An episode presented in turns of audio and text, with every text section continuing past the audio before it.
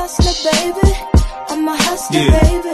I know heartbreaks, setbacks. Bitch, if I crap out, I'm sure I'ma get back. I've been through the ups and downs, you know I get around. So to me, it's all a part of the game. If I ain't the co-main. Hey, what's up, everyone? This is Gary A. Swaby, and you're now watching or listening to the Powercast.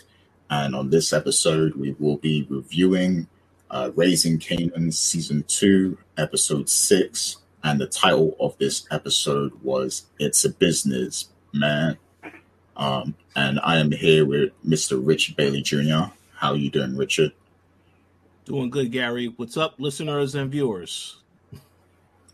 What's up, indeed? And we are also joined by Miss Dana Abercrombie, who is working very hard right now. Um, how are you, Dana? Hello. I have not slept in days. Good morning, good afternoon, good evening. Oh, make sure you get some shy after this, man. um, yeah, as you know, people, this is the podcast where you know we go into the most depth um, about the, the story of power. You know, every power episode, you know, we get real deep into the story and the writing and everything. Um, so yeah, uh, please, you know, stick, stick, stand by because we are about to like really go deep with this episode because uh, I think we all kind of liked it. You know, a lot happened in this episode, and we, we, got some juicy things to talk about. So I can't wait to get to it. But uh, before we do that, just friendly reminder.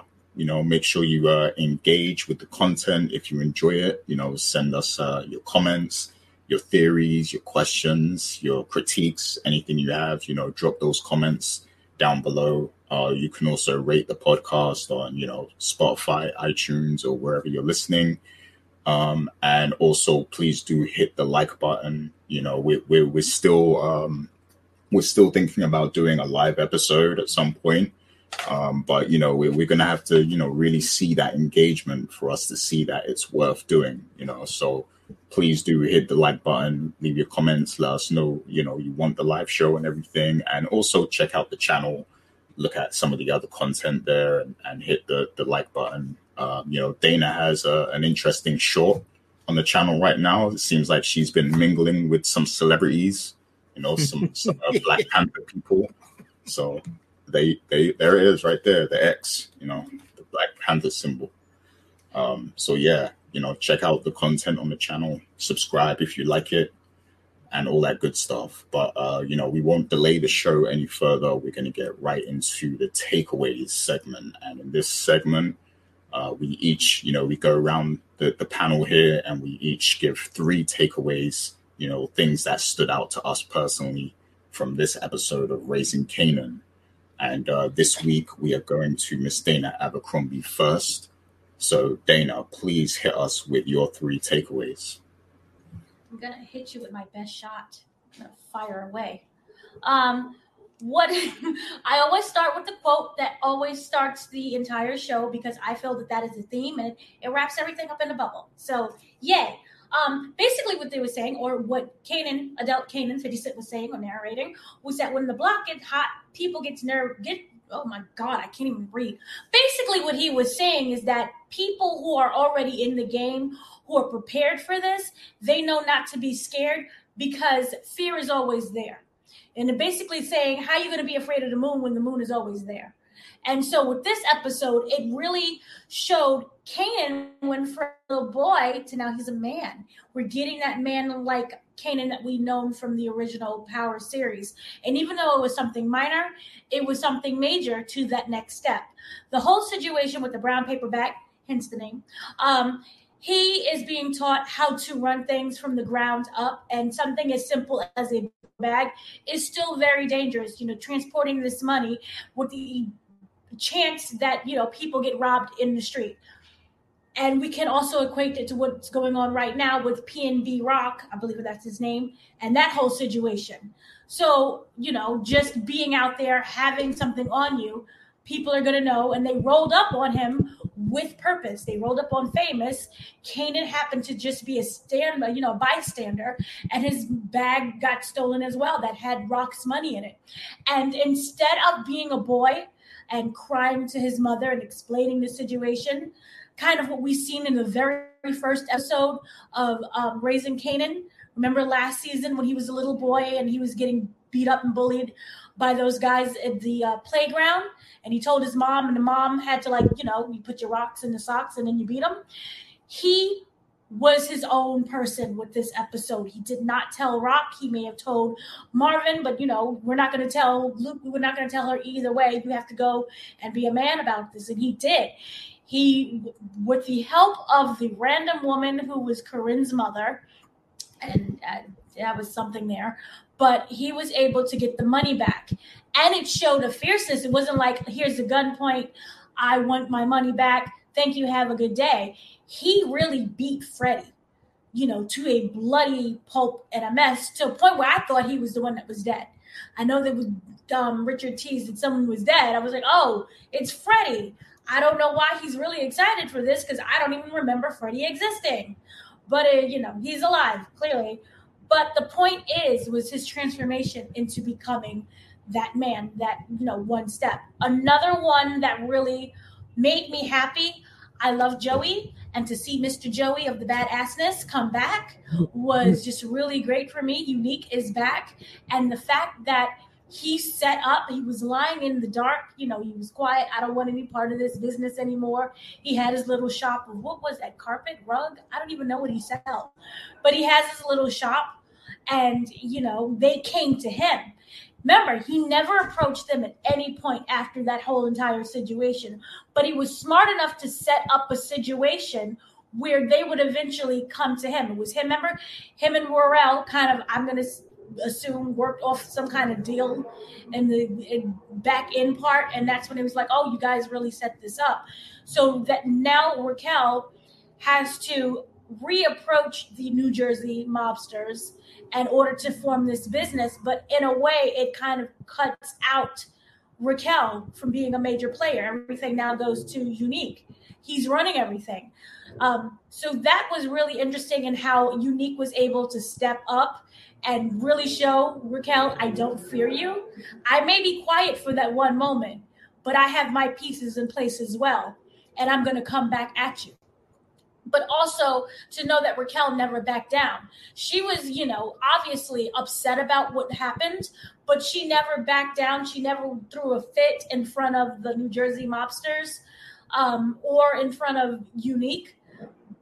But you know that she's planning and she's calculating. And remember, she stated that she wants New Jersey to be the blueprint and that she wants to go more national with this. And when she had the conversation with Cartier, who I'm going to just refer to as Kingpin, because that's Kingpin and Vanessa for me, um, he was explaining about all the businesses that he does in the South because there's a less of a market.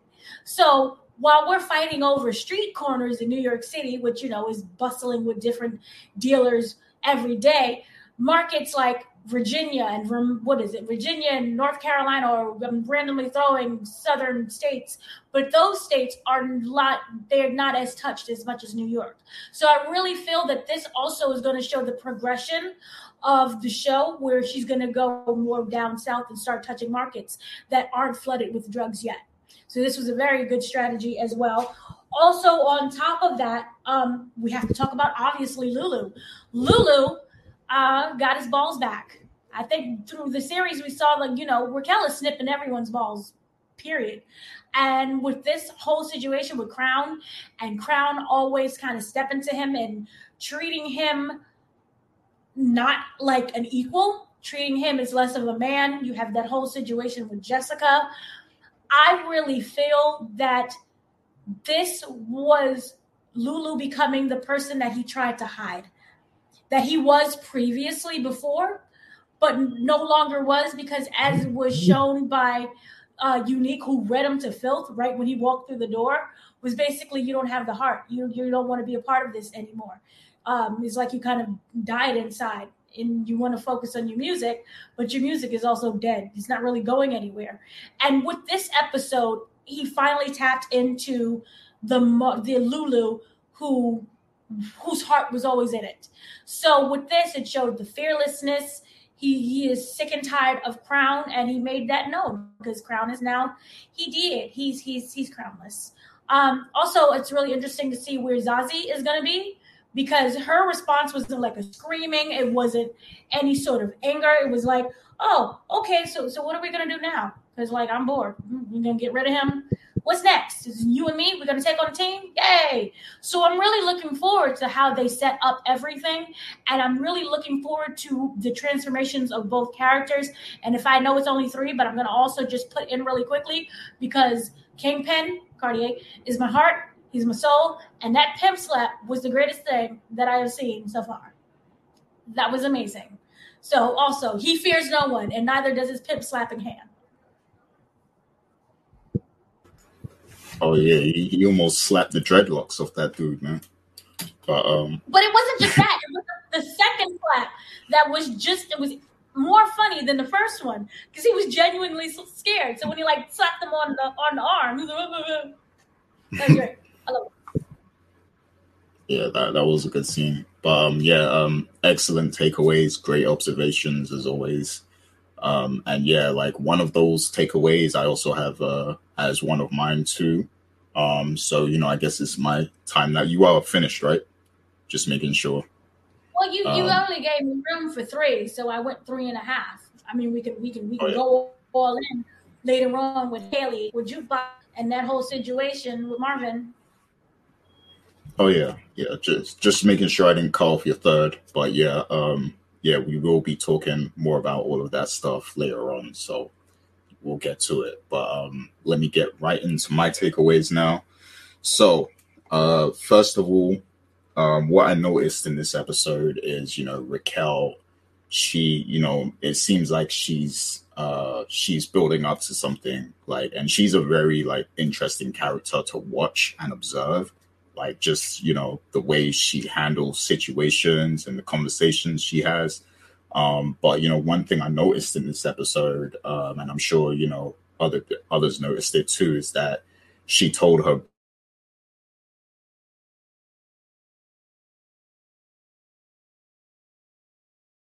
brothers we we the viewer have been watching play out throughout the season but like they didn't know themselves yet you know? So marvin she told him that uh kenya is back and jukebox has been seeing her and everything like that um and then you know with lulu she she finally told him about crown you know crown going behind his back and coming to her making a, a proposition. Um and you know my thinking is did she do this for a reason? You know is she doing this like to kind of earn their trust a little more? You know even though they already kind of obey her she's the queen they do whatever she says but it's like it feels like she's building some towards something um, and you know it felt like her decision to tell them these things was very calculated to be. Um, so i'm wondering what that is going to lead to. Um, and you know we see of course the situation with unique. Unique kind of got an, a one up on her. Um, you know he he played that that card beautifully you know with in terms of inserting himself into the business. Um, and you know he's kind of overseeing the whole Italian uh, proposition now, uh, where they've managed to squash the beef, and now they're going to be selling uh, in a small territory in in in uh, Jersey. So I, I think she has a game plan of how to deal with this, and I think you know she she is planning something. You know, even though uh, Unique is very cunning, but uh, Raquel is a whole whole nother level of psychopath. So I think uh, she she has something in the works, and I think a lot of uh, her, you know, telling her brothers this information in this episode, I think is for a reason. So I can't wait to see more of that and how it plays out. Um, next takeaway, um, you know, this is what Dana was talking about, but um, we like we got glimpses of future Kanan in this episode. Um, you know, with him, you know, obviously the, the part where he was brutally beating up the the stick up kid, the, the dude who uh, you know, took the money. Um, you know, that's definitely Kanan right there. You know, we see lots of scenes like that in the original power uh, of Kanan just beating people up and brutalizing them and punishing them. You know, that's definitely Kanan right there. So, you know, we see that he is becoming that that person, that man. Um, and you know, more than that, also it's like um uh, what was I gonna say? Uh, oh yeah, so yeah, he he also didn't need Raquel in the end to resolve the issue. So, you know, he uh, obviously he he was in charge of taking that money from one spot to another, and of course, like when we once we as soon as we saw him walking out with famous and the bag, we knew something was going to go left. Like we knew something was going to happen right there and then. Like it, it wasn't hard to see that. But yeah, obviously they get robbed. Um, they go, they you know, they go looking for knives, and Pat Miss Palomar gives him a gun, which was interesting. And then um, you know they go get the money back, and as soon as they get it back, what happens? Police rolls up. Kanan runs. Famous, of course, he has the bag you know, um, and they capture Kanan, I mean, uh, famous and, and the money. And then, you know, he does go to his mother. He doesn't tell her that, you know, famous had the money when he got locked up, but he tells her famous is locked up and he, he does go to her for help, but she refuses. You know, she says, you know, that that's, he's got nothing to do with us. So he's got his mom. He can go to her. You know, she, she, she's very cold in how she, you know, responds to him, but you know, she doesn't want to be mixed up with all that police business anyway. So, um, you know, he then he has to find his own way to resolve the situation. And, you know, he makes a calculated choice. He uses the, you know, the leverage he has with Howard to get, you know, famous out. So this is something he figured out to do by himself. He resolved the situation himself, got the money back, got famous out. Everything's good now like and you know that i assume that money got to where it's supposed to go after that so he's he's finding ways to resolve issues on his own now without his mother's help. And that is going to make him more dangerous. And it's also going to make him more out of control you know um, in terms of raquel because she he, he's going to kind of break away from her control a little bit if he figures out ways to resolve things himself. So that was interesting to see. Um, and then, of course, you got the Howard element mixed in with that too, you know, because uh, Howard, you know, is is is his father, and Raquel doesn't like that he's spending time with him. But this this was actually a direct result of her not willing to help him, so he had to go to Howard. So there's that whole element of it there too. So that was interesting. But but yeah, we are seeing Kanan in in the flesh. Like he he is becoming the Kanan we know, um, and that was interesting to see. I, I enjoyed that. But um, the third takeaway, of course, you know we got to talk about Lulu a lot today. Um, he he went and handled his business finally. You know we know Crown has been a, a slimy individual this whole season. You know, sleeping with his woman and trying to uh, trying to cut him out the business with his own sister. Um, and you know he, has been doing a lot of grimy things to un, you know and to undermine Lulu's control of the business and stuff like that. And you know finally Lulu, you know he handled his business, um, and um, he might have you know he may have lost a business partner in that situation, but it seems like now he's gained a new companion and um, I do have some questions about that in our discussion, question and discussion segment. But I'm wondering what the nature of this is going to be with Ziza. You know, because like Dana said, she she wasn't screaming. She she didn't look very surprised. She was more just like, you know, okay, you did that. What are we gonna do now? So it's like she's re- she's willing to ride for him now. Um, and you know, we saw her kind of flirt with him earlier in, in the episode, but he kind of, you know, dismissed it. So I'm wondering what the nature of their relationship will be now, and I wonder also how you know that is going to affect the artist manager, you know, uh, kind of roles that they have, you know. Um, and that is going to be a question that I ask a little bit later. So we'll, we'll talk more about that. But, but yeah, those are my takeaways. Um, and I'm very interested in hearing what Richard Bailey Jr. has to say now. So go ahead, Richard, when you're ready.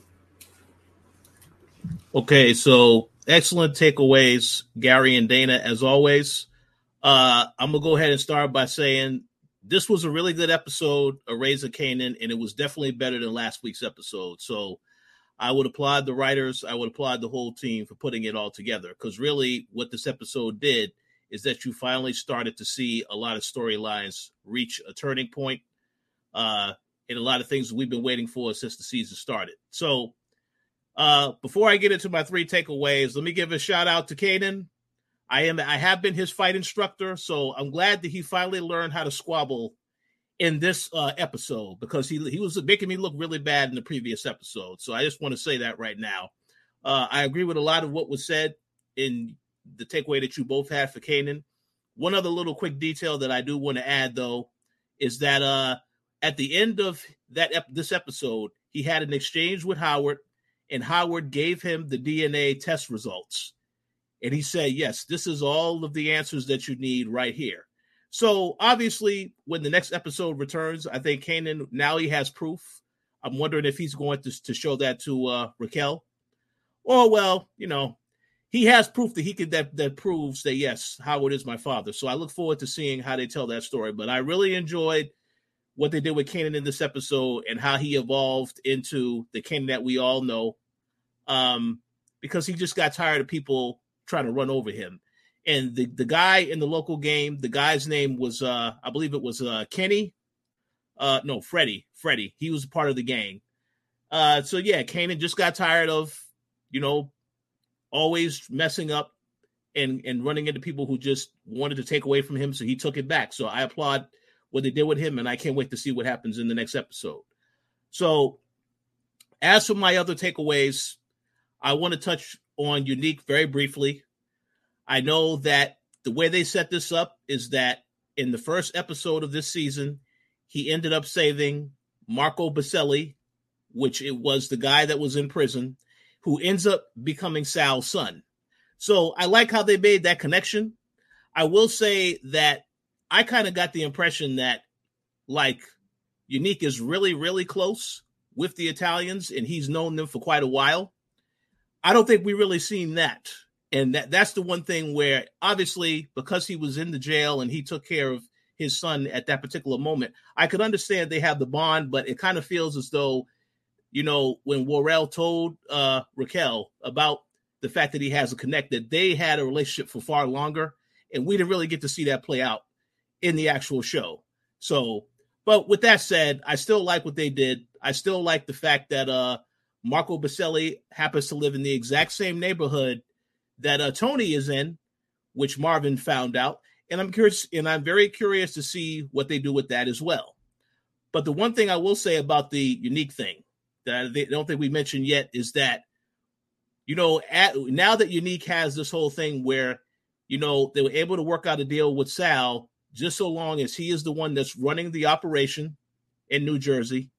Um, you saw that the the, the the former person that Raquel had in charge was not happy when he was told, "Hey, you either work with Unique or you just have to leave."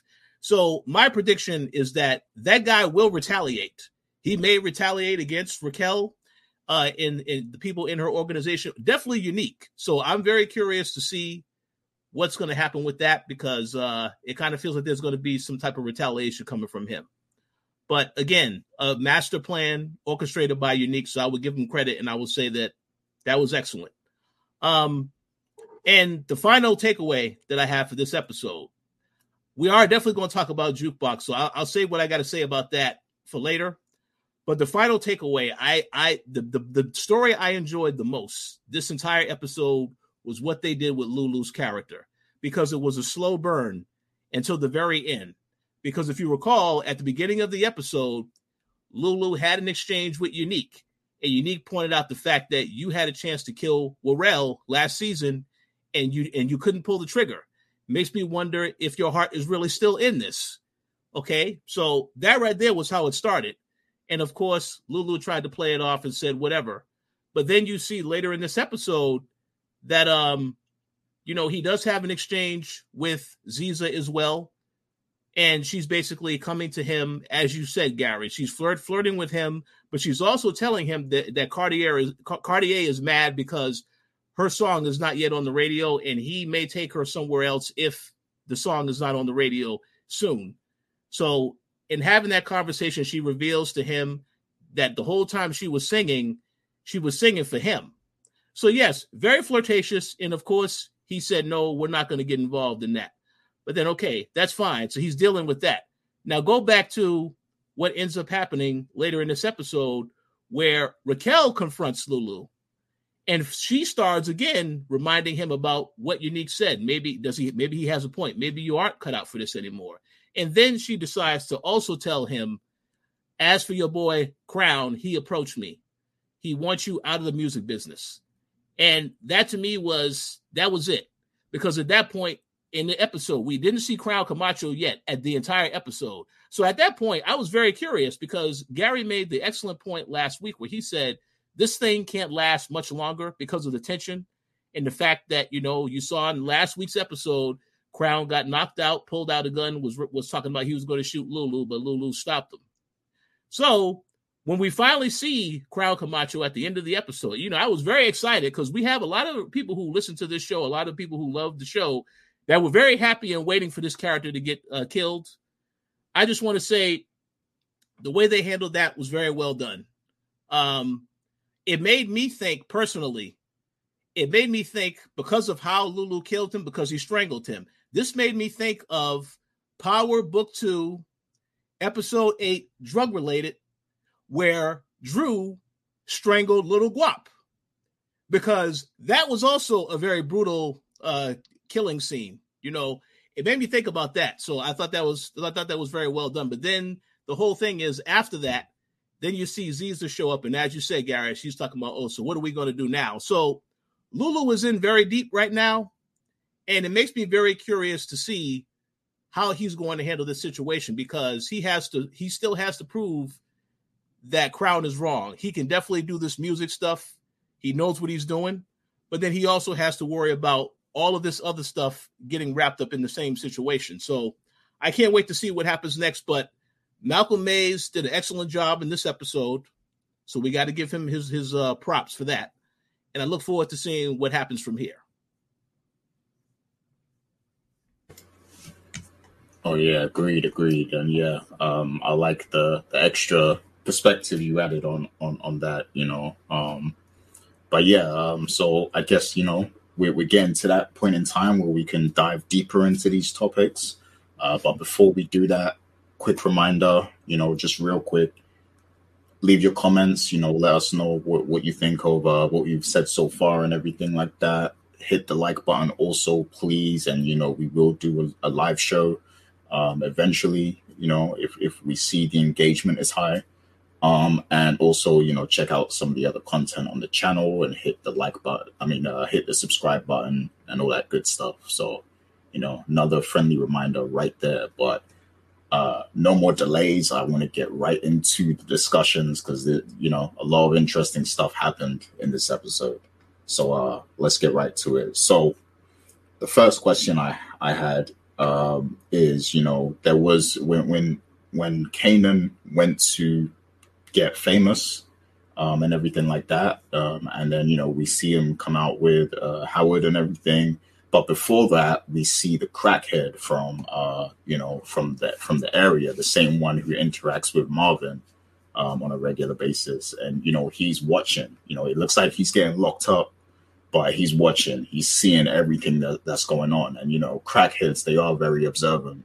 You know, they see everything. Like you know, bu- bubbles from the wire. Like he was like he was like Neo from the Matrix or something. Like he, he saw everything that happened in the streets.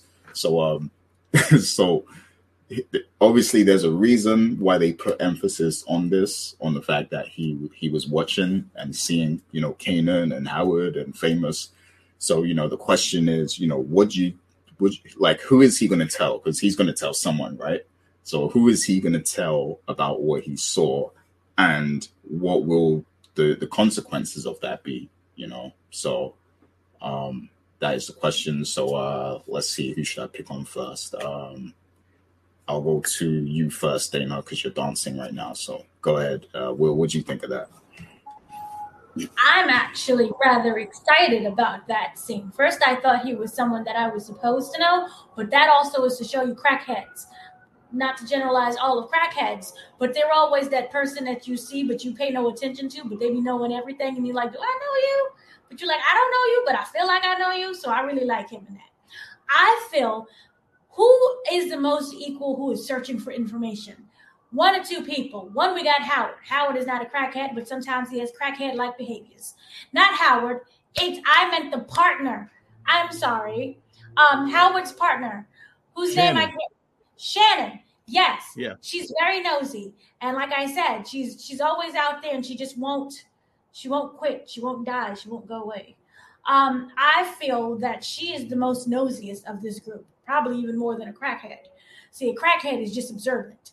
She is just nosy in other people's business and has no other no reason for the business. And that's another thing. I don't understand Shannon's motive because one, we're not like we've been partners for all of all eternity, right?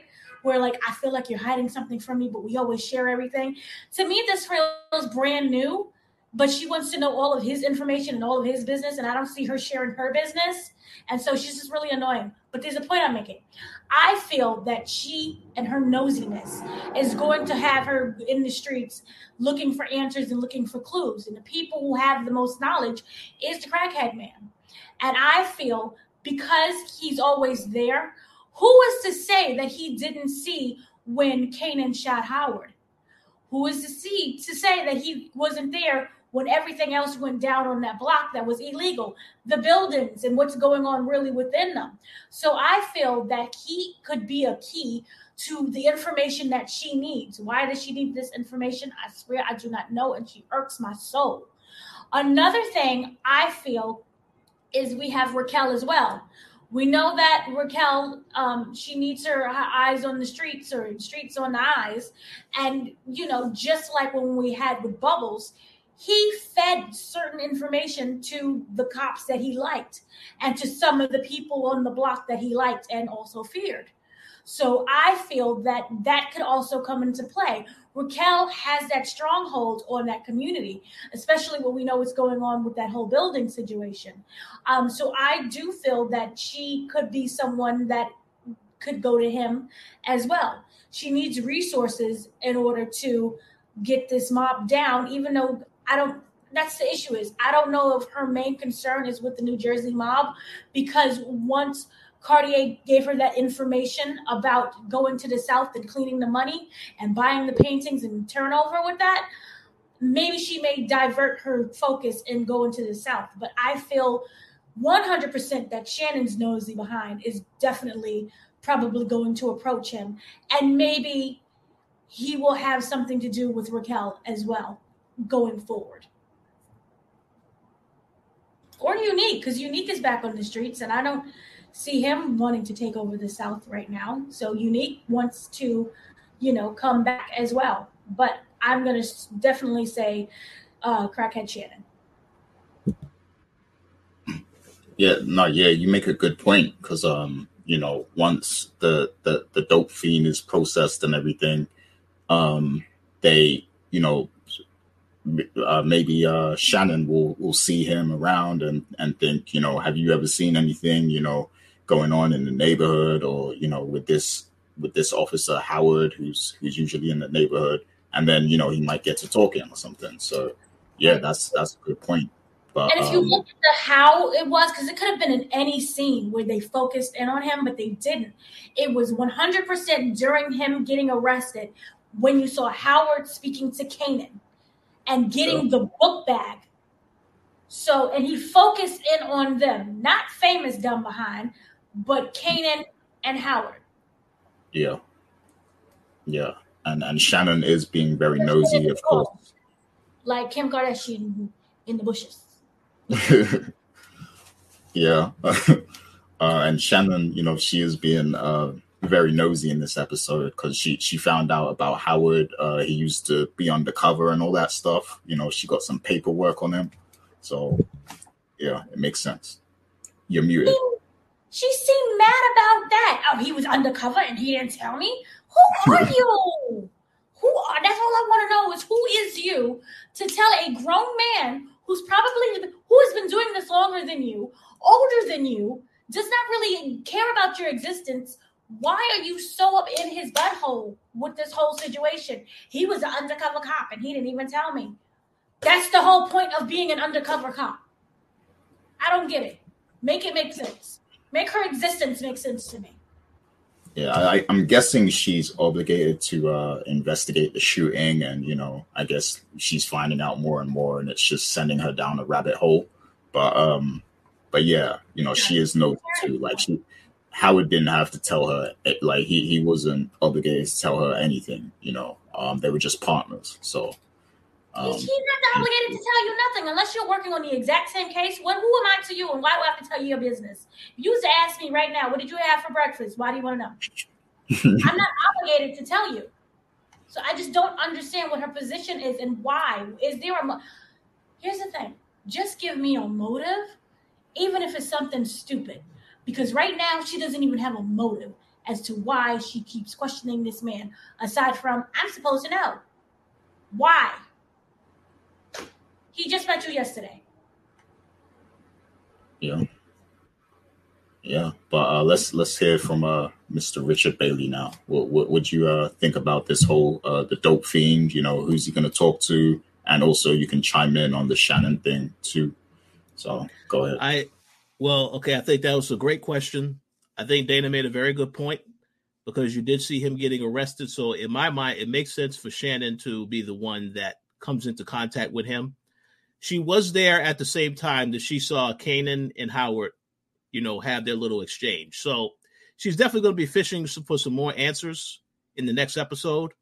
Uh, I'm a little surprised that she has not approached Jukebox about this yet. So that's probably coming because Jukebox, I mean, she knows that Jukebox knows Kanan. They have some type of connection. And I think that at some point she is going to try to get to her to try to get some information about this too. Uh, but the one thing I, I did want to answer when you asked about Shannon, why is she so nosy? I also don't really understand that. But the only thing I can think of is that we know that all the stuff that happened with Nicole last season, how it made her look bad. And we saw at the beginning of this season, she got chewed out by her superiors about that she wasn't really focused and all this other stuff. So my guess is that she feels that is also somehow connected to what's happening with Howard. The fact that he hasn't been telling her any information about what's really been going on with him and Kanan. Uh, and that's why she thinks because it's all connected, she definitely, definitely feels as though she needs to uncover the truth for whatever reason. Now, I agree 100%. It would be best if she had a motive because it would make a lot more sense. But uh, I guess uh, we'll have to see how the story uh, uh, unravels. But what I was going to say, uh, because again, I think Dana made a very good point that Shannon is probably going to be who um, this crackhead eventually talks to. But I was also thinking if the crackhead when the when the crackhead eventually gets out of jail, because we already know that's that's that's probably going to happen. He's definitely going to tell Marvin about this because in this episode, you know, Raquel made it a point. First and foremost, she finally had a heart to heart with Marvin, and she told him, "I didn't like the fact that you put your hands on jukebox," which I think that conversation was long overdue for that to be, to happen. But then she tells him about Kenya, and the thing is that this whole time Raquel has been having this all this stuff going on with Howard, and I kind of feel like for Marvin to find out that information and then confront her about that, she probably won't like that because she feels that she always has control over every situation. So I kind of feel because of the relationship that that crackhead has with Marvin, he's probably going to definitely tell Marvin when he gets the opportunity to actually get out. But I think it makes sense because he was arrested for now that Shannon is somebody who he definitely who definitely will probably talk to in the next episode. We have to see how that pans out. But uh I look forward to seeing what happens for sure. That's that's what I will say because it's a lot of drama and it can go in any direction really. So we'll see what happens. Yeah, yeah, that that's another thing I was uh thinking. You know, maybe he, he'll tell Marvin because you know they they made it a point to show us in the last episode that those two characters interacted and stuff, and um, you know he gave he gave him the the uh, the drugs even though you know he was busy moving the body or whatever. So yeah, um, I could definitely see maybe those two characters coming in contact again, and then him telling you know Marvin about what he saw. But um, it's it's it's definitely interesting if he if, if the Shannon thing happens though. Like that would be super interesting. But go ahead, Rich. You were going to say something. Oh no, I agree. And, and since we were talking about Marvin and we spoke about Lulu earlier. There is something I did want to say earlier. I, I'm going to say it now. I know that a lot of people watch this episode and they'll see that Raquel made it a point to tell Lulu this information, and she made a point to also tell Marvin the information about Jukebox. The reason why she did that, in my personal opinion, is because of how this episode started and the conversation she had where she's talking about, I want to go national, I want to expand. This was the very first time that Marvin said that he agreed with Lulu. You probably shouldn't do that right now, you know, because she said she wasn't gonna she wasn't gonna stand down. This is until all the stuff happened with Unique. So I kind of and you saw that she was very defiant and she wasn't happy that he said that. She's like, oh, you know, this this that's when she said, yeah, Kanan is getting involved again, and maybe he'll be the only one that steps up, even though Marvin has still been loyal up until this point. But that was an important thing right there because after she got heard that information, it's like she felt when she had opportunity to talk to them further, she said, "Oh well, she didn't hold back on what she really wanted to say." So that could be the motivation as to why she told them this. Um, and, uh, and and again, we'll have to see how she reacts to the situation. As far as Crown Camacho, I'm very curious to see how she's going to react to that when she finds out eventually. But um, yeah, she is the one, the master manipulator, the one that is running the show. So I'm glad that they made her be the one to reveal this information to Marvin and Lulu. And then you saw they reacted in their own different ways in this episode because of what they heard. So that was very, very well done. Yeah, excellent uh, observation there. Yeah, like we we yeah we we usually we see uh, Marvin agree with Raquel. Like he he's very uh he's very much on her side in a lot of cases. But yeah, he actually agreed with Lulu, and and yeah, that is a, an important point because now, you know, Raquel now that she told them these things, she she's probably gonna want some kind of you know some kind of leverage or pull from them. So yeah, um, go ahead, Dana. Just to quickly say, I viewed that differently. I originally thought that she was going to use that as a power move, like, oh, um, you can't even run your house properly. Look at how you treat your kid, and your kid is running away from you, and or and trying to find her real mother. Also, if you hit her again, I'm gonna kill you. That's kind of how I viewed it. I didn't view it as like a kind of a power play in, in that like I need something from you. I'm I thought it was something like um, I'm gonna tell you this, and if it hurts you, it hurts you. Haha.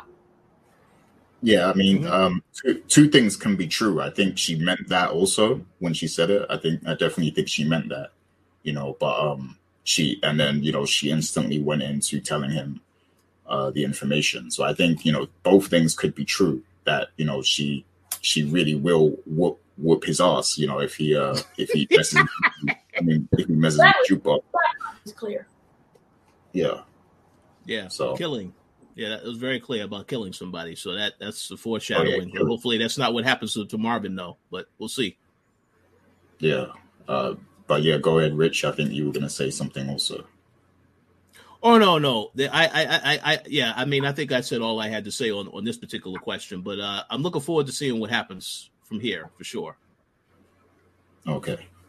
Cool. Yeah. So let's get to uh, some more questions now. So, um, going back to you know what I was saying about Lulu, uh, I think we all kind of brought it up also. But you know, now that you know with, with how Ziza acted in this episode, you know, with flirting with Lulu, and then at the end she sees what he does to Crown, um, and then you know she's like her reaction is you know what are we gonna do now? You know, which seems like she's gonna be very cooperative with him. Um, you know, so how do you think this is going to affect the dynamic of you know the music uh, business that they were getting into? You know, the artist manager dynamic. Like how how is this going to affect things if they kind of get into a criminal relationship, and you know maybe even they'll get into a, a real relationship. You know, so but how will this affect the the, the whole you know music business thing that uh, Lulu was getting into, and then you also have Cartier um, who is involved in in you know, um, and he's waiting for this, you know, music to to, to come out and hit hit the airwaves and everything. So, you know, how how do you see this, you know, impacting things with, with those characters? So, um, I'll go to you first this time, Rich. Uh, what do you think about that? Well, it's about to get very messy. Uh, we know that uh, you know Dana had an opportunity to interview Malcolm Mays uh, earlier this season, and he alluded to that uh, Malcolm Mays was going to to have some issues with another character on the show outside of Crown. I think that Cartier is that character, and it's a very complex situation because you see Cartier is getting closer to Raquel um, at the same time. So you know, we what we do know from the previous episode is that when Lulu accompanied Crown to talk to the guy to try to try to get this this this song on the radio, this guy did not take Lulu serious at all. He was willing to take Crown serious, but again, that the, the song is still not playing on the radio. So I don't know what I don't know if Lulu's going to have any success. Maybe if he uses force when he goes to meet up with this guy again to try to get the radio on the air to try to get the song on the radio. But um I think it's I think at this point he's not going to have any success with that, and that is going to lead to some issues where you know Cartier is going to basically take her away from the label, but then he'll probably find out, oh, you you you like this Lulu guy. It's it's some type of relationship that you're trying to have with him. It's going to complicate things further. So I say it's going to get very messy. Um, and the other thing, and I and I want to give a very special shout out to uh Jacob Latumba, who always comments on the show, because he made a very good comment last week to something that we did not touch upon, which is that speaking of Lulu, last season when D when D Wiz got killed. The last time you saw, the last time that Jukebox saw D Wiz is when he was in the car with Lulu, and then he winds up dead. She didn't tell anybody that information, but so far this season, you see their relationship is starting to have issues because of that whole song thing. So you already know now she doesn't like Ziza. If she sees Lulu is messing around with Ziza, that's a problem. If she hears about what happened to Crown, that's a problem and she can definitely relay that information that he had something to do with D Wiz. Maybe she would tell Kanan or somebody. So that right there is something that is very important, and I'm very curious to see how they get to that point. But I do want to say uh, that was an excellent observation. So I have to give him credit for that because I wasn't thinking about that as we were watching the episode. Um, so I look forward to seeing what happens. But uh, I'm just saying right now, I personally like Lulu and Ziza as the uh, power couple, so to speak, uh, doing uh, you know dangerous things together. Uh, she's definitely better than Jessica. She's not as annoying as Jessica yet, but uh, we'll see. But um, let's see what happens. That's all I have to say. But it's going to get messy because Cartier. I don't think he's going to like Lulu messing around with her. It's supposed to be just business. Again, Lulu ha- didn't really uh, respond to the flirtatious stuff in this episode, but that may that's going to possibly change over time. We have to see how how how it evolves. But she's definitely into him, so he definitely need to watch out in in those regards. oh yeah, yeah, excellent points, and yeah, shouts to uh, you know what was it, Jeremiah Lutumba, uh, who, who said that. Yes, that yes, Jeremiah. Yeah, Jeremiah uh, Lutumba. My apologies. Jeremiah Lutumba. Yes. Thank you for correcting me. Yeah, no, no problem. But yeah, that that was a great point because uh, I do remember that happening in the last season. But like you, I, I wasn't thinking about it as we were watching this season. So, so yeah, uh, great point there. I do think that might come back, uh, you know, into the story in some way. Um, but yeah, I'm, I'm, I'm very curious to see how uh, this Lulu and Ziza thing will play out. Uh, so Dana, let me know if you got any additional thoughts on that. Ken, um, I think, as Richard said previously, Malcolm Mays answers this question. Um, where basically he, I can pull up the clip right now if you want to hear, but basically he says that Cartier is someone that is not going away and him being a part of this music business and them basically fighting over Ziza. We've seen previously that the whole situation with Crown, how he handled Crown after so many times of being bullied and because of that he's gotten his old streak back or maybe a new streak back or he has to implement the things that he has learned during his time with Raquel and running the streets with her. He has to start implementing that with his music business. And in order for him to do that he can't be sitting around going okay yeah all right and being you know really quiet and having people step over him he's now transformed into a new person or into the old person that he was. And with that, we're going to get a lot of altercations with him and Cartier. For remember, Cartier, this is all money for him. This is another source of income. This is how he cleans his money, and he owns these different businesses for money. For Lulu, yep, Lulu. He this is his passion. This is the you know it's not a hobby as Raquel likes to constantly call it. It's not a hobby for him at all. This is something that he is passionate about, and is also a reason why he gravitates to jukebox a lot. Um, so, also wanted to bring up jukebox as well within the interview. He explained that you know he has Ziza, and that's one of the artists, and we've already seen the conflict between Ziza and Jukebox. And with Crown gone now, he can step up and put in the artist that he wants without people telling him what's right or wrong until Cartier comes in. But at the moment, he can better manage jukebox. And we're going to see whether or not that comes into conflict with Ziza. At the moment, it seems like Ziza doesn't want any of jukebox's smoke. So, in terms of songs and stealing songs and going back and forth, I don't think that that's going to happen anymore.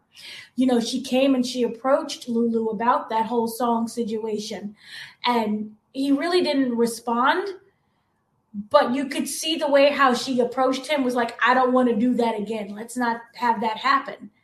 Um, and he talked about how they they sang the song differently. Um, but I don't think that this that jukebox is going to just be someone's songwriter. Again, I do feel something is going to happen major because when we saw her as an adult, she's not singing. She may, I don't think she, does she hum? I'm not even sure she hums. She may hum. She hummed one time when she was holding um, Tariq hostage. She, she hummed and said that she used to listen to the jukebox. Um, but that part of her is dead. And I really want to know whether or not Mar not Marvin Lulu had some kind of hand in doing that. Does she get crossed again where she's like, I'm done with this? And then also we have the joker of the whole card, the situation that we cannot predict, and that is being Cartier. So I look forward to this new step that he's going to take. I take, and I really like the fact that Crown is dead, and then I want to see more of Mean Lulu because we kind of got that in the pre in the previous episode when he was standing at the you know the, the record sign and he was looking over kind of what Raquel did when she looked over her city. That record label is the equivalent of his city. So he's he's ready to snatch up and take the artist and probably be more a lot more aggressive. And the whole romantic situation, I'm the only person who's like, just don't get involved because once you mix business and pleasure, it gets tacky. And you know, we had that whole situation with Jessica, and it's just raggedy, and everybody it seems to be raggedy. I want them to be that Bonnie and Clyde team.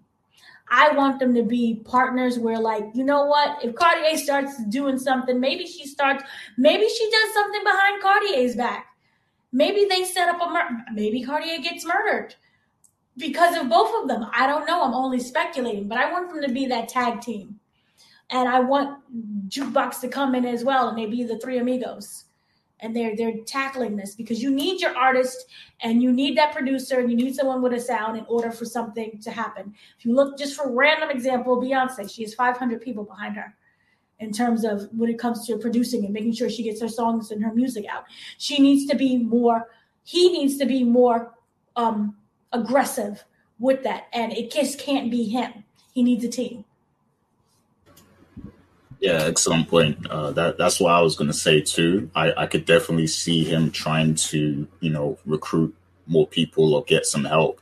And one person I was thinking of, you know, maybe he'll even go to famous and be like, "Yo, come and intern at, at the business and everything. You know, maybe I'll let you get on a song, you know, but come on, come and work with me and help out at the studio for a little bit. You know, um, he could do something like that because you know, famous he's he's to get back in the studio. So yeah. What was you going to say? No, I wanted that to be like the running gag of the whole show. Every episode of every season. You might get back in the booth. Keep writing. And he never does. But he keeps writing. And it also yeah, it kind of he got his feelings hurt in jail when he was like, "Oh, I threw that in the garbage." Yeah. He's turning into Pookie. Want him to that crackhead I know he's gonna be. Yeah, I- I, definitely like the more I see famous, I definitely feel like something's gonna happen to him. Like, you know, poor guy. Pookie. yeah, that I just I was gonna say that that was great misdirection in this episode because yeah, something could have happened to him. You saw him get snatched up, but snatched up by the police. Like, oh, wait a second. And then I, when I saw that guy approaching him in the jail cell, I thought, hey, wait, is he about to get shanked here in the jail? And then no, hey, your song is trash. So that's yeah, he did get killed, but just metaphorically, not physically. You know what? What threw me is remember when he got arrested and then the white cop came out with the baton and he pulled out the baton. Oh I yeah, was like, Mhm. oh, he gonna die today, because you kept saying someone dies, someone dies, and I'm like, yay, it's famous. Well, I Crown because Crown was an afterthought. that's gonna it's probably still gonna happen at some point. I just I want to see how they're gonna tell that story. Pookie,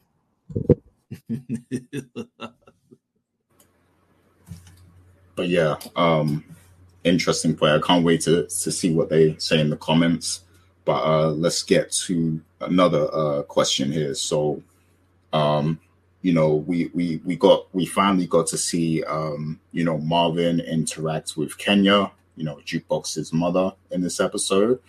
Um, and it, it didn't go like I thought it was going to go. And I want the, the question I want to ask is, do you think that you know Marvin was able to kind of handle this interaction because of his anger management that he's getting from Renee? You know, like did he handle this in a better way? Because it's like he he walked away. There wasn't a huge confrontation. Obviously, he said you know she should leave or whatever. Um, but yeah, like he he didn't get as angry as I thought he would. So you know, is is the anger management really getting through to him, and did it help him in this scene?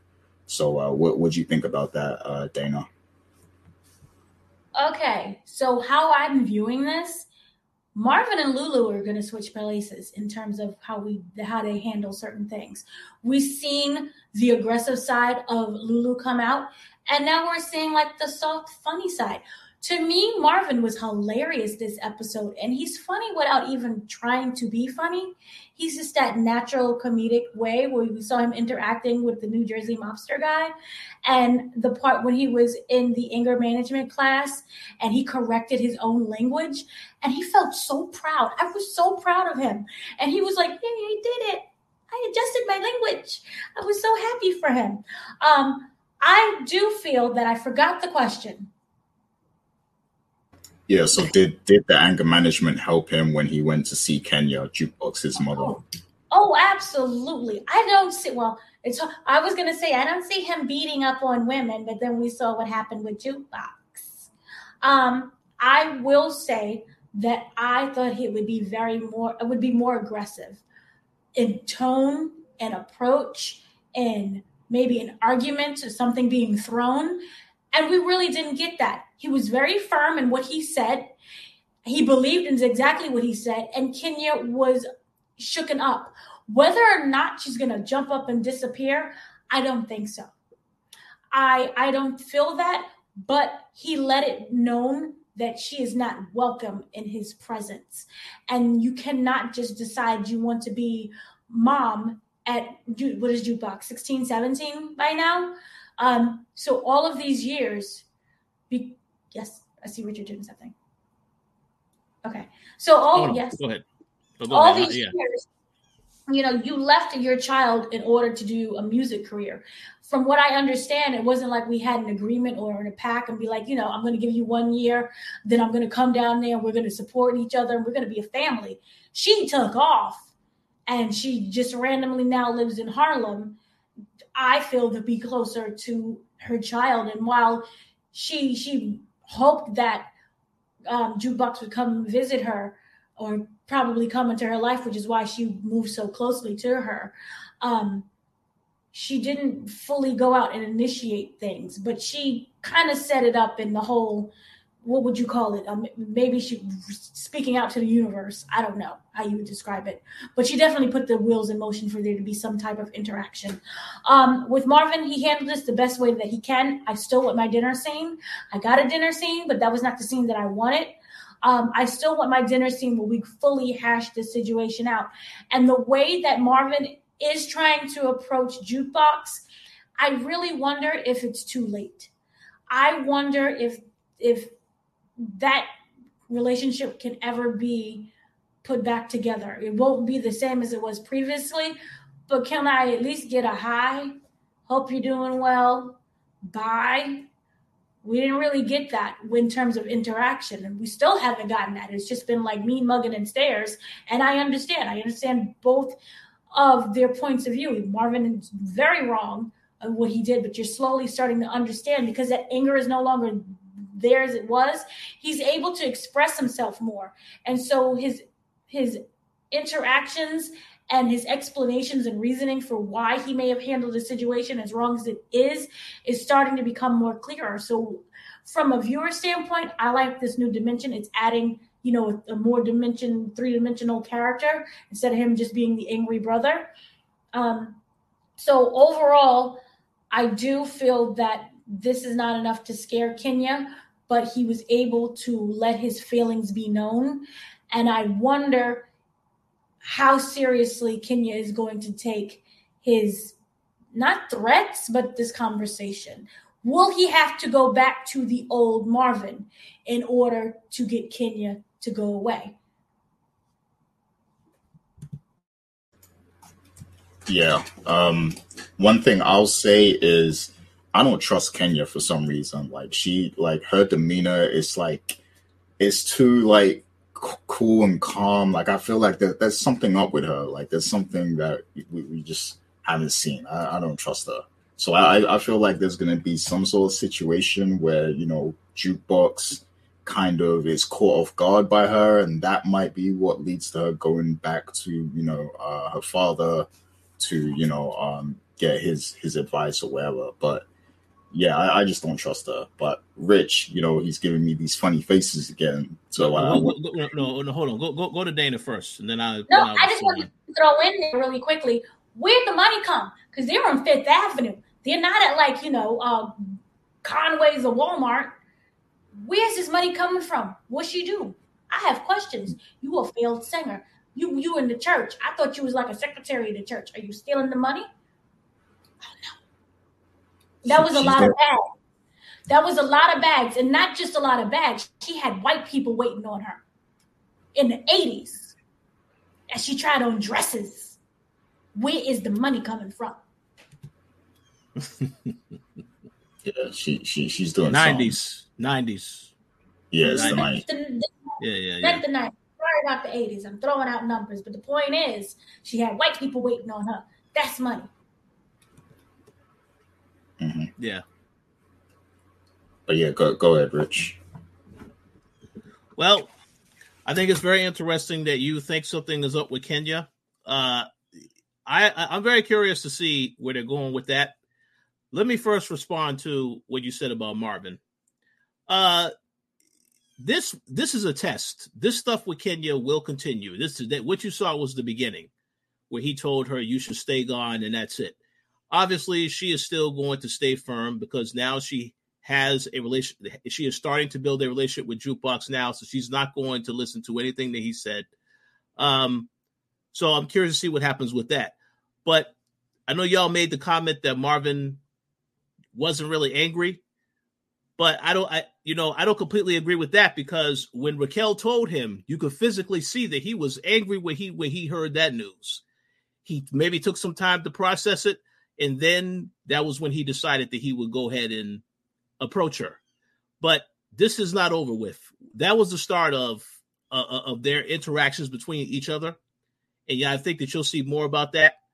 One other thing I do want to mention, though, in regards to the comment that maybe something is up with Kenya, we don't know exactly what's up with Kenya yet. But what I can tell you, something that stood out to me in this episode, which I think you both are going to touch on at some point as well is the fact that when she brought Jukebox to the store and had her trying on all those dresses, she was saying, Yeah, now you're starting to look like my daughter. So she also is taking, paying attention to her image. And this is what I was saying, you know, because Dana made a very good point last week when she said, Jukebox was dressing up, but she was doing it for her mom. And that was 100% correct. But you see, I think the mother now is talking about, you know, when Jukebox tried on that that that, that second dress, she's like, is, is that it? No, this is it for this store. Like she's taking, she's talking about she's going to take her to other stores to get more dresses. So she's trying to change her into this person. And this is again the manipulation stuff because you know, parent a parent will try to, I guess, they want the kid to look better, try to try to control the image to some degree, and, and so that it looks like this so she looks like this is my daughter. I mean, I don't know what the angle is that she's going here with, but I, I that stood out to me because we've talked about the image thing this entire uh, season so far with Jukebox. So I'm curious to see how she. I, I kind of feel like because you saw how she responded to her mom. At some point, she is going to tell her, "No, mom, that's not that's not me." You know, and then the whole interaction with her friends that she used to rob with, they used to do all that stealing, they ran into her as well. So I think her mom is eventually going to learn about what Jukebox has been up to, her past, and all this other stuff. It's only a matter of time. But I feel like she's going to definitely say something to her mom in the next episode or thereafter because she's going to start to say, hey, if you're going to try to change me, do not try to change me. This is who I am. So I want to see how they're going to tell that story. Go ahead. Go ahead. I don't feel that the change is intentional, as in like I'm trying to change you. I feel like she genuinely, I don't know. She she left when she was a baby. So we can argue and say that she genuinely does not know that she is a tomboy gay. And I feel that what she's doing is what any other parent who may feel guilty for not being there does, and that's spoiling their child with things. And by not her knowing what her actual style and her taste is, because she never had that conversation with her. If you really looked at the conversations, I think they've been surface conversations. And it can easily be because I don't fully know you yet and we're going to get there. But she is responding on a surface level in terms of, here, let me buy you things. Do you want lunch? Do you want some food? You know, you bribe me with food, we best friends automatically. But the point is, she is just trying to be like i uh, that guilty i feel guilty for this so let me give you things and let me show up you know all of a sudden at this moment. But i wonder how will that response be when jukebox or maybe somebody else tells her you know she's gay. That's again i want that dinner table scene. Um, i want to know how she'll respond to that I want to know if she, because she kept saying, You're my daughter, you're my daughter, you're my daughter. And yes, she is her daughter, but I'm wondering, does she mean it as like, Oh, you're the little girl, as in like the actual sexual identity of a little girl? And I don't know if she does, because she doesn't know that she's gay. So I don't know how that plays out. And I don't want to say the wrong thing and offend someone because I don't know the correct terminology myself. But I just wanted to know how that will play out later on. But right now, Kenya is just being the guilty mom. And even when the friends came, she didn't judge her, or she did. She didn't say anything vocally about it. She did not say anything. Why are you hanging out with those little ragamuffins? She didn't say anything at all. She just let it be. But maybe that is certain clues or certain things that she's picking up. Or maybe she's just oblivious to it because she's one, she wants her daughter back, or two, there's a much larger scheme at play. What it is, I don't know.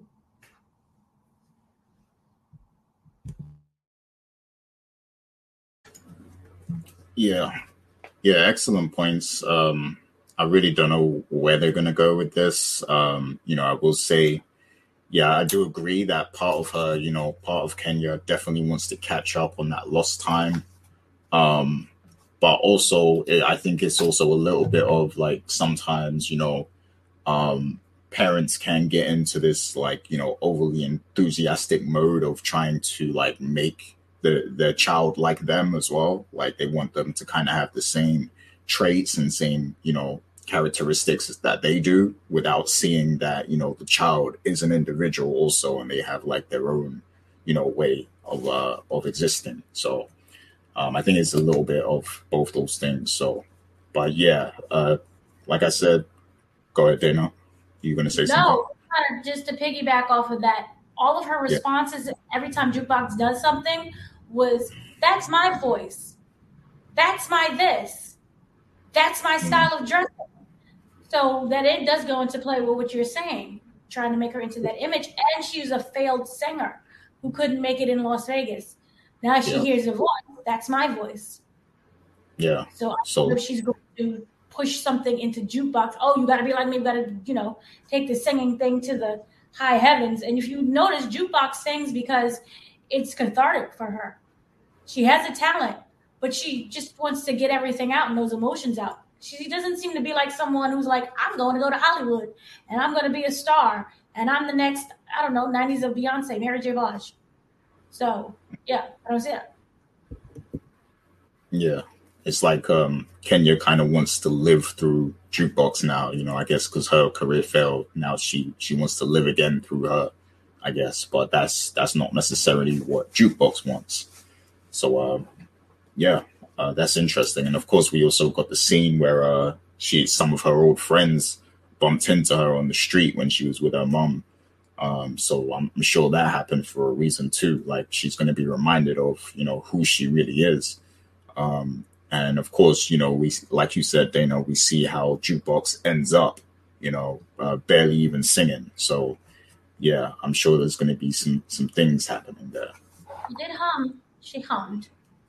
she hummed. she hums to Tariq. Um, but yeah, so interesting points there. Uh, I do have one more question that I really want to get to, so let's get to that. So, um, uh, so we we see the the whole unique thing take a turn in this episode. Like you know, he's kind of finessed the game and got himself back, you know, um, into the business, and he has to work alongside Raquel on this Jersey expansion. Um, and you know, this was like he he laid the pieces of this over the last two episodes or so. You know, we saw him talking with Warrell, and then um, you know, he uh uh what, what happened last week? Something happened last week as well. Um, but yeah, we saw him putting the pieces together for this, you know, and, and it all played out in this episode. Um, uh, but I want to ask you guys, you know, we see that Unique clearly has a game plan here of, of you know how he's going to deal with this whole thing because of course you know he got locked up in the last season um, because of Howard getting shot so he got framed and he knows who framed him so he has some sort of agenda or game plan you know to get back at Raquel but you know um, do you think Raquel has a game plan too now after seeing this episode like does she have a way or a plan that she is going to try and exercise to finesse unique out of the game. Um, so there, there, there might be a few ways she can achieve this. Um, you know, we saw there was some beef with the guy that unique is replacing. You know, he wasn't too happy, like Rich said earlier. Um, so there's some things that can happen here, but um, yeah, just just want to ask: Do you think both of these characters are plotting against each other in a way? I guess, and how do you think that could play out? So I'll go to you first, uh, Richard, with that one. What do you think? Uh, that's a good question. Uh, I think uh, Unique's plan now is to. I mean, he got he he's in a he's in a position of power. What I do believe is going to happen, you know, I don't know as far as Raquel is concerned how he's going to deal with her. I think Raquel is in an interesting situation. She has to work with him, and then as Dana mentioned earlier, she's been talking to Cartier and thinking about how she can get on his level. So I don't know if maybe she would try and get him involved in any of this stuff. I mean, we have to wait and see. One thing I will say though, and I do believe this is going to happen. Either if it's not, if it doesn't happen in the next episode before this season, I do see Unique getting some form of payback on Dean because you recall earlier in this season when he got out, he went to Dean. Dean's like, "No, streets are too hot for you." Now this guy has the entire backing of the Italian mob, so he's going to definitely do something to Dean. Either I don't know if they're going to come after him or some people in his organization, whatever. But he's going to find a way to, to, to show him, hey, listen, I'm in a position of power now. You didn't help me when I wanted and needed help. So now I'm going to do something to make you feel, make you make you feel the pain. So I look forward to seeing what that is. But in terms of Raquel, I think Raquel has a lot of things going on right now. Uh, so I'm very curious to see if she has a plan. But I guess we'll just have to wait and see because again, the Italians were very clear. If Unique is not running this this operation, then it's not happening. So they're going to have to really think about how they're going to try to uh, get get strategic. We're trying we're trying to take him down. So we'll see. Yeah, yeah, exactly. Because uh, yeah, Unique has the back the backing of the Italians, so she can't just remove him from the chessboard because they're they're going to be angry about it. So yeah, whatever she does, it has to be you know expertly planned and, and implemented. But um, Dana, have you got any thoughts on uh, what you think might happen with uh, Raquel and Unique? Rest in peace to Dean's grandma because she's gonna go. She's gonna get God. Rest in peace to her. Um, Oh, Um, I see this as the uh, Stringer Bell, uh, Marlon. What is it? Marlon? No, what was his name? Avon, Avon Huh? Boxer. No, it was Stringer and the other one who were like enemies until the dude got shot in the head by a five year old. Um, so I, I see this as something I hope is played out for the long period and that they're always just rivals. Um, but I here's the thing. Raquel, I do believe is going to eventually get back at Unique, but right now, she, as we already discussed, she can't make that move. So I do see her doing what Cartier kind of, you know, not even suggested, but was just explaining, and that's going into markets that are untouched. Um, and also at the same time, not wanting to get shot up by the Italians. So it's a win-win. Go down to I don't know where were we previously? Wasn't it Virginia where they sent Ca- um, Kanan in? Yeah, Virginia. That's down south. I think maybe they probably gave us Virginia as a way to set things up. She already has family down there. She can all she has roots there, she has family there, so she can easily put ties down there in order to have a business and have that grow into something that is more profitable than New York City where you're fighting with everything because again the product is not always available. So he can she can start she can charge like you know that high extra money for something because it's again the markets are not flooded so i feel that they showed us virginia for an actual reason uh, i would love for this show to be a tri-state no dual state situation. Sorry can't count. Um, so this i feel could be something that grows their business. She already has family. Maybe we'll get to learn more about the family and how that runs thing. And and also Kanan. He can learn again more about the business and setting up in different spots. So i think that this could be a win-win. And then maybe not right now maybe in season three we'll revisit this right now because unique right now he can't be touched he has the whole new jersey mobsters situation protecting him and that could cause a war if she just starts randomly killing him. So this works out, gives everyone a breather, and it doesn't keep the story stale. You know, oh, we had this already last season with him and Unique going back and forth. This keeps the story fresh, but also we have to revisit this much later. So still remember what's going on. Yeah, yeah. Good points. Um, the like expanding out of state uh, could be a way to to uh, deal with this issue. Uh, because you know, if, if she's getting money out of state, she could just be like, "Okay, you need this is yours. Like, I'm I'm I'm out of this, but you you can buy the drugs from me, but you run this how you see fit." And then she's getting money out of state. But I don't know if her plan is to actually sell drugs out of state or just wash money or something. But um, but I guess we'll we'll see uh what the intention is there. But yeah, um, that is one way she could deal with this. Um, but yeah, I, I just feel like from my perspective, like these are two very calculating um, individuals. You know, Unique and Raquel. Like, and you know, Unique has experience running his own operation. Um, so you know, he is not gonna want to conform to Raquel's orders. Like, you know, he's gonna want to do things his way um, you know, if he has some level of power. So I think they're going to bump heads a lot, and that is going to lead to some tension. But another thing I'm thinking is, you know, because in the original Power, we see that um, there were a lot of times when Ghost and Tommy were actually at odds and wanted to kill each other.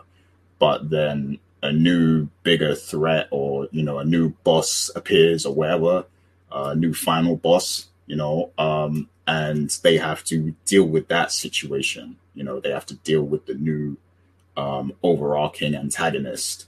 So I'm I'm also wondering if maybe something happens like that, where you know maybe Sal Sal becomes a problem, the Italians or something, or you know a new threat comes along that they have to kind of coexist and deal with together. Um, you know that could be something, and you know of course they won't be friends, they won't be friends forever, but you know maybe for a time they will have to just coexist for survival. Um, but yeah, what uh, any thoughts on that? Go ahead, Rich. I- I'm gonna make a prediction. I believe that Sal's son is going to get killed, and maybe it's a situation where, you know, Marvin's going after Tony. You know, I don't know if he's somewhere in the same because I mean they made a mention of the fact that he is in the same neighborhood, uh, the exact same neighborhood that she's in. It kind of made me think if that was the person that she was supposed to get married to, but we saw that's not the same person because because I went back and I saw that episode last week. It's a totally different person that she's getting married to. Maybe she could have been messing around with this other guy, though. We don't we don't know that. But what I will say is that um I think Sal's son is going to get killed, and that's going to make it very complicated because once that happens, you know, if if if it is suspected that Raquel or Marvin had anything to do with that, that makes the whole relationship an issue. And again, Unique is working with the Italians. That kind of complicates and puts him in the middle of what could potentially happen between those two sides. So I think once that conflict happens, that's where, where things are going to really start to get out of hand. So we have to wait and see. But I, I don't think that that character is going to survive for much longer. I can't tell you how it's going to happen because I don't know how they're going to do it. But I'm just telling you the fact that Marvin is now sniffing around him trying to get information that that was in there for a reason. So I'm curious to see what that's all about.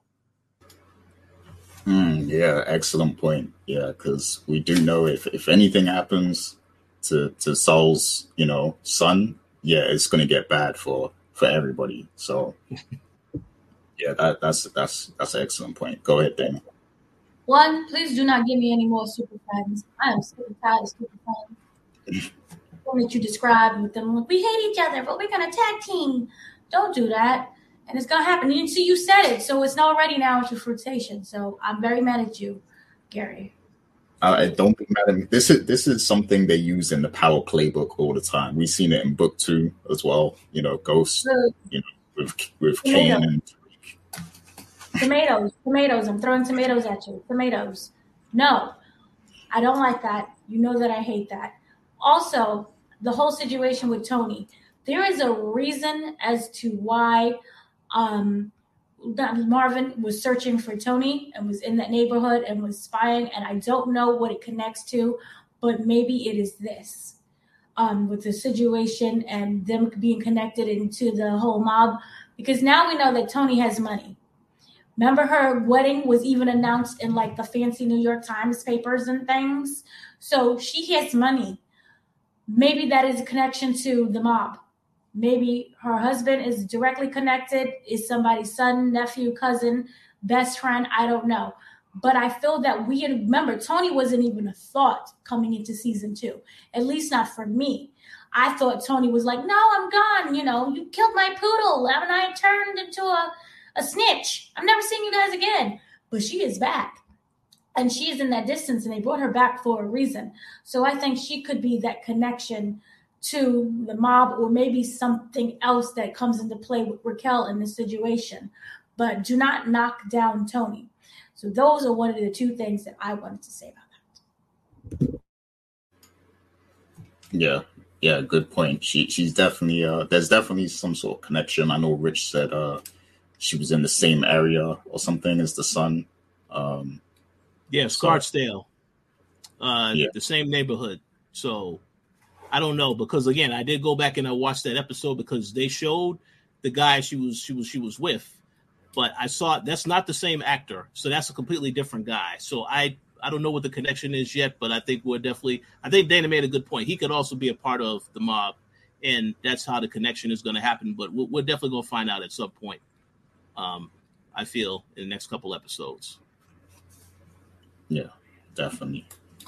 Um, so yeah, great thoughts uh, all around. Can't wait to see what they say in the comments. We're gonna get to some final thoughts here real quick um, before we, you know, wrap up the show and everything like that. So, Dana, any final thoughts for us on this episode?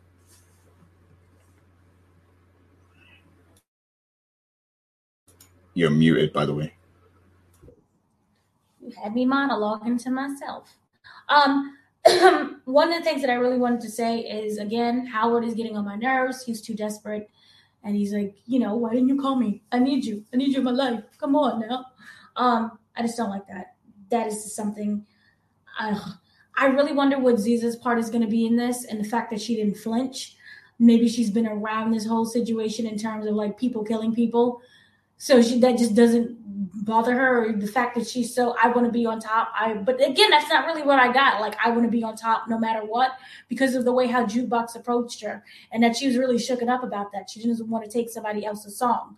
So I just really wanted to know her thought process as she is watching because I think the whole time she was just sitting there like, "Hey, y'all killing each other, have fun."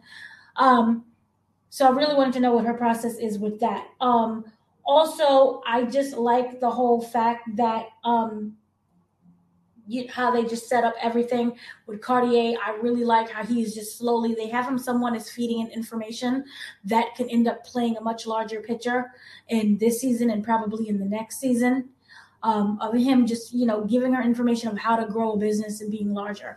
So while he's not doing much in terms of how he interacts with all of the different characters, he is a vital tool in this and just showing you know how things may end up going and being successful for the next seasons to follow. So overall i just thought this was a really good episode. It connected the dots with what we've seen previously and going forward it gives us something that we can look forward to that is much different than what we've seen in this season and so far and also with the previous season. Um i just overall like i said i love this once again and the writing is nice and good and crisp and we're getting that tension and that drama that we've always kind of liked from the Power series, except for Force. Yeah, except for Force, indeed. Um, and how about you, Rich? Any final thoughts? Yeah, uh, final thoughts is I, I, agree that this was a excellent episode of Raising Kanan. Uh, in my opinion, one of the better episodes so far this season uh, because again, it progressed a lot of the storylines, and um, it's a turning point. And I want to say, whoever is in charge over at Starz, they they uh they really know how to make people wait because you there will not be another episode of Raising the Kanan again this month. So uh enjoy this episode. There will not be one on September 25th. Uh the show will be back after that on October 2nd, but uh that's why I say enjoy this episode because we're not getting one next week.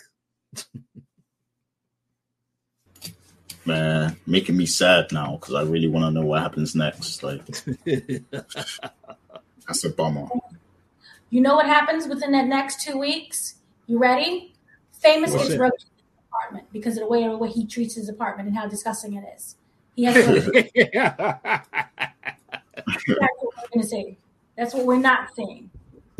Yeah. Yeah, you better hope the, the inspectors don't come around or something.